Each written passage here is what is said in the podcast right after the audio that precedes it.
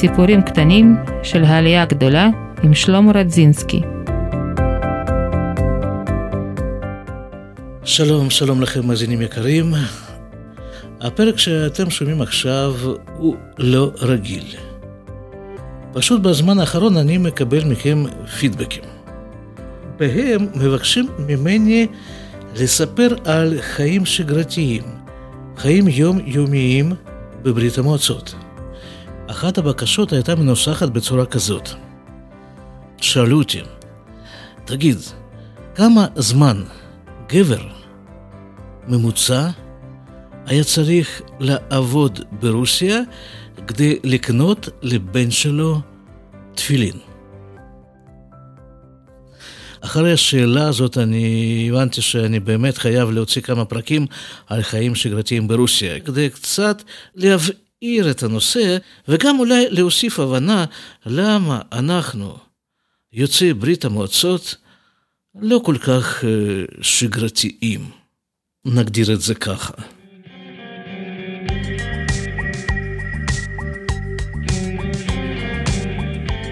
בסדר? אז, נחזור לאותו גבר שהיה צריך לקנות תפילין לבן שלו. היה צריך קודם כל לספר לאותו גבר מה זה תפילין. ואחר כך להזכיר לו שהוא יהודי. ואחר כך להסביר למה יהודי צריך תפילין, ולמה הוא צריך לעבוד כדי לקנות אותו, ו...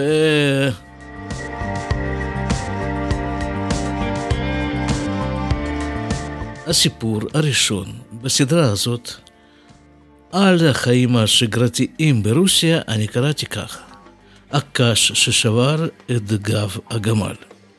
הכוונה האירוע האחרון שגרם לי להתחיל להתארגן ליציאה מרוסיה.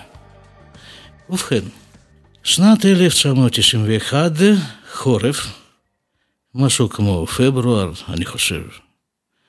אני בן 31, עובד כרופא בבית החולים למחלות עור. משום מה באותו יום אני לא הלכתי לעבודה, נשארתי בבית. בוקר, שעה עשר.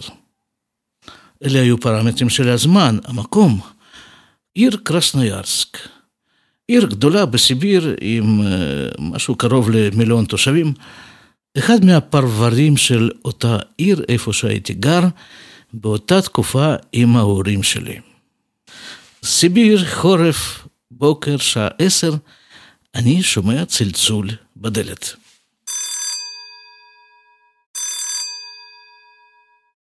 פותח. אחרי הדלת עומדת חברה של אמא שלי ואומרת, בחנות פינתית זרקו את הביצים. אני תפסתי בשבילך תור, תבוא לקנות. בפרק הזה אני חייב להכניס אה, די הרבה הערות שוליים. כי במבט מבחוץ, החיים ברוסיה, בברית המועצות, היו נראים סוריאליסטיים לגמרי. גם למי שהיה גר שם ברוסיה, לא תמיד היה מובן מה מתרחש, אבל למי שלא זכה לחיות ברוסיה ולעבור כל החוויות האלה על בשרו, זה בכלל, בכלל לא מובן.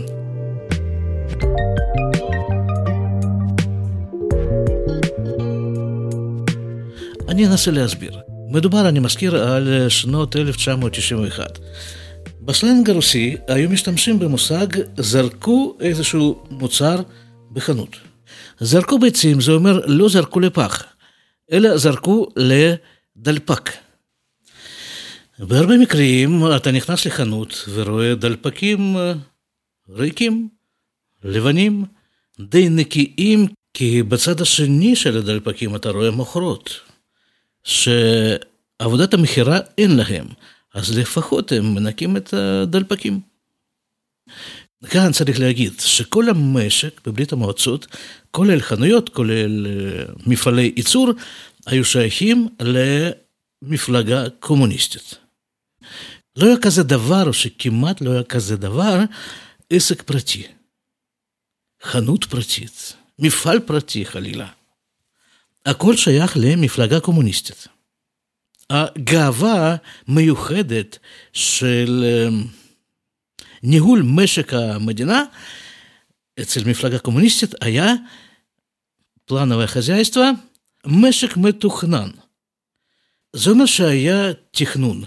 תוכנית לחמש שנים, תוכנית לשנה, תוכנית לחודש. זה אומר, במילים אחרות, כל חנות הייתה אמורה להגיע בסוף החודש לסכום כסף מסוים. אבל איך להגיע לסכום כסף מסוים אם אין מה למכור? מנהל החנות, שהוא היה בדרך כלל גם חבר של מפלגה קומוניסטית, לקראת סוף החודש היה מפעיל את הקשרים שלו כדי לקבל לחנות את המוצרים הדרושים ולמכור אותם. אני זוכר שהיו שם די הרבה חנויות קטנות. שמות החנויות היו לפי המוצרים שבעצם היו צריכים להימכר בחנויות האלה, אבל האמת שלא. בחנות שהייתה נקרא חלב, לא היו מוכרים חלב. אתם מבינים? בחנות שנקראת בשר, כמובן לא היה בשר. באופן כזה אתה הולך ברחובות, אתה קורא את השלטים מעל החנויות ואתה מבין באיזה חנות לא מוכרים את המוצרים מסוימים. הבטחתי לכם שיעור, נכון? בעצם אני הייתי גר ברוסיה 32 וחצי שנה, מתוך 32 וחצי שנה, אולי פעמיים אני זוכר שהיו מוכרים בשר. האמת שלקרוא לדבר הזה אה, בשר, אה, גם היה אפשר רק בערבות מאוד מוגבלת, כי זה היו בעצם עצמות. עצמות עם שרידי בשר עליהם, ומכרו אותם בחוץ, בחוץ לחנות, על יד החנות. זה היה לקראת ראש השנה הלועזי, ולכבוד ראש השנה הלועזי. היו המון אנשים, הייתה משטרה, היה בלאגן גדול, ואתם חושבים שכל זה כדי לספק את הבשר לאנשים שיהיה להם סעודה חגיגית? לא ממש. נכון שדיברנו על תוכנית חודשית, תוכנית שנתית, שכל חנות אמורה להגיע לסכום כסף מסוים לקראת סוף השנה. אז בשביל זה איזושהי חנות אה, הצליח להשיג את העצמות האלה ולמכור אותם לאנשים. אחד הפרדוקסים הסוריאליסטיים של רוסיה היה שלמרות שהחנויות היו ריקות, בבית, אצל משפחות, המקררים היו מלאים עד אפס מקום. אתם איתי? אנחנו עדיין באמצע המשפט הראשון. בחנות הפינתית זרקו את הביצים. הסיטואציה שתיארת אותה עם הבשר מתאימה למושג זרקו. בחנות זרקו את הבשר. והמקרה שלנו זרקו את הביצים. אני תפסתי תור בשבילך. זה מובן, פחות או יותר. היא תפסה תור, גם בשבילה וגם בשבילי, שאני צריך להגיע לשם ולעמוד בתור הזה כדי לקנות את הביצים. עכשיו, עוד שאלה אליכם. במה היו קונים ביצים? הכוונה באיזה אריזה? בברית המועצות לפני 30 שנה. נגיד עכשיו, נגיד עכשיו, אני צריך לקנות את הביצים, מה אני עושה? אני הולך למכולת הקרובה. ומה אני לוקח למכולת איתי? שום דבר. אני רק דואג שיהיה לי איזשהו אמצעי תשלום רלוונטי. אני לא אומר על אה, תקופה של אה, תחילת הסגר בקורונה, אבל בזמן אה, קצת יותר רגוע, אני די בטוח שבמכולת הקרובה מוכרים ביצים. ולא סתם מוכרים ביצים, מוכרים אותם באריזה, בתובנית הביצים. אני לוקח גם שקית בקופה ומכניס את התובנית הזאת עם הביצים בתוך השקית ומביא את זה הביתה. בברית המועצות לפני 30 שנה המצב היה די שונה. נגיד אני רוצה לקנות שמנת במקרה ומוכרים שמנת באותו רגע בחנות, אז אני צריך להביא צנצנת ריקה. כי בחנות, על יד המוכרת, עומד איזה מיכל של נגיד 50 ליטר שמנת, ו... והיא ממלאה עם השמנת הזאת את הצנצנת הריקה שלי. אני רוצה לקנות uh, שמן, אני צריך להביא בקבוק ריק. הדברים המוצקים כמו... כמו חמאה, או כמו גבינה צהובה, שוב פעם, שוב פעם, במקרה אם מוכרים את זה. אבל נגיד, אה, התמזל אה, גורלי, אני הגעתי לחנות בסוף החודש, ומוכרים שם אה, חמאה או גבינה צהובה. את הדברים האלה המוכרת עוטפת בנייר מיוחד, כזה אפור חום כזה, כזה לא יפה, שקראו לו אז נייר טכני. היא שוקלת את המוצר על המשקל, לפי מה שאני מבקש ממנה, ועוטפת אותו בנייר. אז במקרה שאני מתכנן לצאת מהבית לחנות ולקנות משהו, אני צריך לקחת תיק, ובתיק אמורים להיות גם צנצנת לשמנת, גם uh, בקבוק לשמן, גם עוד uh, כמה אריזות. עוד דבר אחד שאני חייב לספר עליו, זה רשת כזאת מיוחדת עם ידיעות שנקראת אבוסקה, ממילה רוסית אבוס, זה אומר אולי, אולי. אולי יזדמן לי בדרך ואני אראה איזשהו תור שעומד אה, על יד החנות. עוד חוק אחד, אם אתה רואה תור על יד החנות, קודם כל אתה תופס את התור. ואחר כך, כשיגיע מישהו לתפוס תור אחריך, רק אחרי זה אתה הולך לברר מה בעצם מוכרים. הרשת הזאת, הווסקה, היה אפשר להכניס אותה לכיס, ובמקרה הצורך אני מוציא אותה מהכיס, וממלא את האבוסקה הזאת בכל מיני מוצרים. היה אפשר להכניס לשם שלושה, ארבעה, חמישה אפילו קילו של תפוח אדמה, תלוי בגודל האבוסקה. היה דבר מאוד מאוד שימושי. אני מקווה שהיה לכם מספיק זמן לחשוב על השאלה. במה, באיזה אריזה היו קונים ביצים בחנות בברית המועצות לפני 30 שנה. יש תשובות? בבקשה. לא, לא נכון. בכיסים, לא נכון. באבושקה, רעיון נהדר, אבל לא נכון. רוצים רמז? טוב. צריך לקחת בחשבון שביצים זה דבר שביר. ובנוסף לזה, אתם אף פעם לא יודעים מתי בפעם הבאה יזדמן לכם לקנות ביצים. אז צריך לקנות כמות. לא לגלות, מי שגר בברית המועצות לפני 30 שנה, לא לגלות את התשובה. נכנעים? אני מגלה.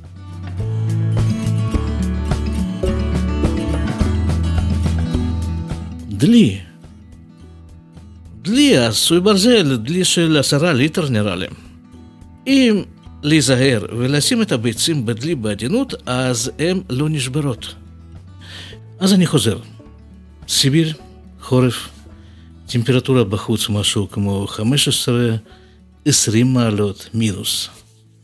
אני לובש מעיל פרווה, כובע פרווה, נעליים מתאימות, כפפות, לוקח את הדלי והולך לקנות ביצים. מתקרב לחנות ומרחוק אני רואה את התור, תור אנשים עם דליים בידיים. נו, אנשים באו לקנות ביצים. אני מעריך uh, את התור מהניסיון שלי אמור לקחת משהו כמו שעתיים, שעתיים וחצי, בשביל הביצים זה סביר. והחנות עצמה היא די קטנה. זה אומר שכל התור אה, לא יכול להיכנס בתוך החנות, ורוב התור הוא נמצא בחוץ, אה, מינוס 15, מינוס 18 מעלות, צלסיום. ואנשים בתור הם אה, מסודרים. אם מישהו קר לו ממש בחוץ לחנות, אז נותנים לו להיכנס לתוך החנות לכמה דקות, להתחמם, ולצאת, לפנות מקום לאנשים אחרים שגם רוצים להתחמם. בסדר, מתקרב, מוצא שם את החברה של אימא, אני עומד על ידה, ואנחנו מחכים, מטבע הדברים, מחכים להתקדמות, ובעצם לא רואים שום התקדמות. אני שם לב שאני עומד כבר שעה על יד איזושהי פינה, לא זז מהמקום. בתור עומדים בערך מאה אנשים, רוב רובם נשים, רוב רובם מהן פנסיונריות, ולפי איך שהם מדברים, איך שהם... לא יודע, אני מרגיש שנכנסתי לאיזשהו צוות, צוות מקצועי. צוות שיש לו איזשהו ותק מסוים לעמוד בתור. וככה זה קורה, כי אותם האנשים, פחות או יותר, הם, אה, הם מתנודדים, מתנודדות מחנות לחנות כל יום, והיום אה, זרקו ביצים, מחר בחנות הזאת יזרקו, אני יודע, גבינה, שם יזרקו איזה חמאה, ו, וככה הם, הם מכירות זה זה, יותר ממכירות, הן קשורות על ידי עשייה משותפת, עוסקות באותו עניין. אני מבין את זה לפי הבדיחות שהן מתחלפות אה, זאת עם זאת, אה, בדיחות של תור, מושגים משותפים של אנשים שעומדים בתור ביחד כמעט כל יום. נגיד זאתי מספרת לחברות איך להכין פירושקי מכירים מה זה אוכל כזה רוסי? בצק בחוץ ואיזשהו מילוי בפנים. אז היא מעבירה את הניסיון שלה איך להכין פירושקי עם בשר, אבל בלי בשר. עוד כל מיני מתכונים, אה, ולאט לאט אני מבין בעצם שאני נכנסתי לסוג של מועדון. כאילו Welcome. בסדר, סבבה, לא משנה, מועדון. אבל אנחנו עומדים כבר איזה שעה, שעה וחצי באותו מקום ולא זזים מהמקום. ואין אותה התקדמות שציפיתי מהתור הזה. עומדים. אף אחד לא עוזב את המקום. כי זה כללי ההתנהגות בתור. אף אחד לא עוזב את התור. בסדר, מרשים לו שירותים, עניינים, כמה דקות, להיכנס לחנות להתחמם, בסדר, אבל כך אה, לצאת מהתור לשעה, לחזור, זה לא. התור עומדת כמו קיר. יש קיר של החנות, ובצד החיצוני כמובן, צמוד אליו הקיר של התור. עומדים.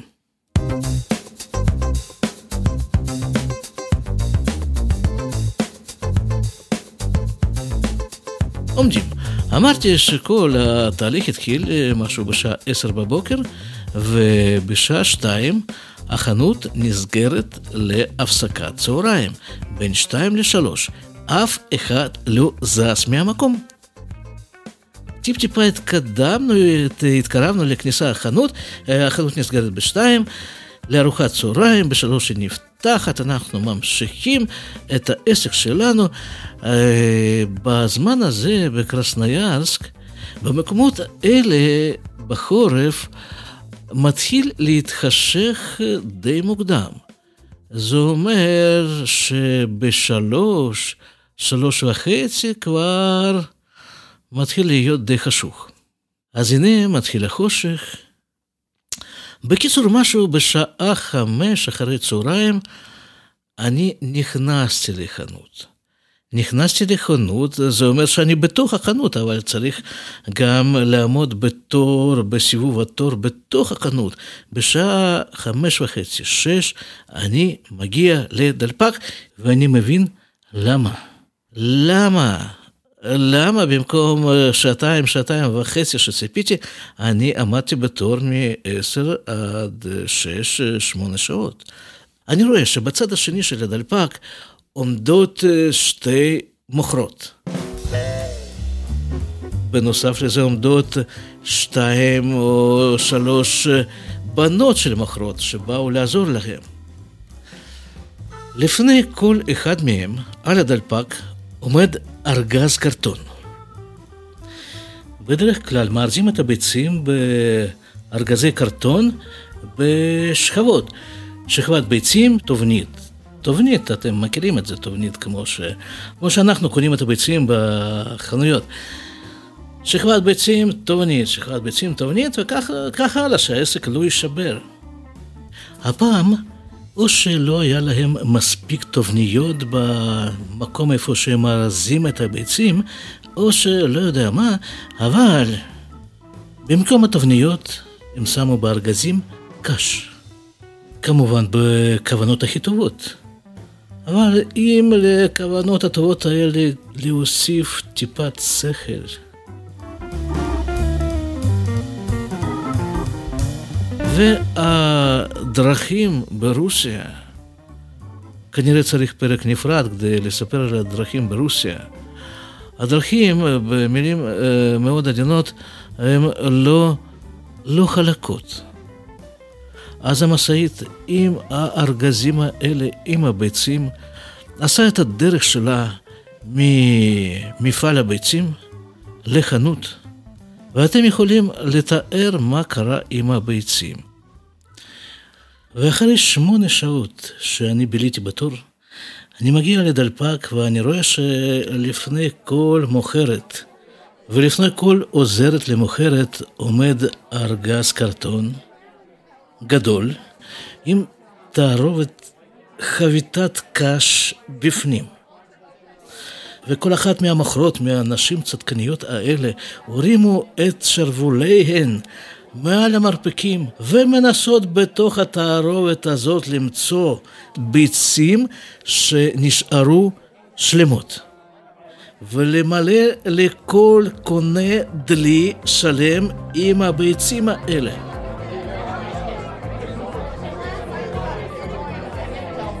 וכנראה תוך שמונה שעות האלה שעמדתי בתור, התבשל לי סופי רעיון לעזוב את ברית המועצות. הקש הזה, הקש בארגזים המעורבב עם הביצים, זה היה הקש ששבר לי את הגב. ובפברואר הבא, כעבור שנה, אני כבר קניתי ביצים תנובה בכלבו של מושב כפר חוגלה. תודה.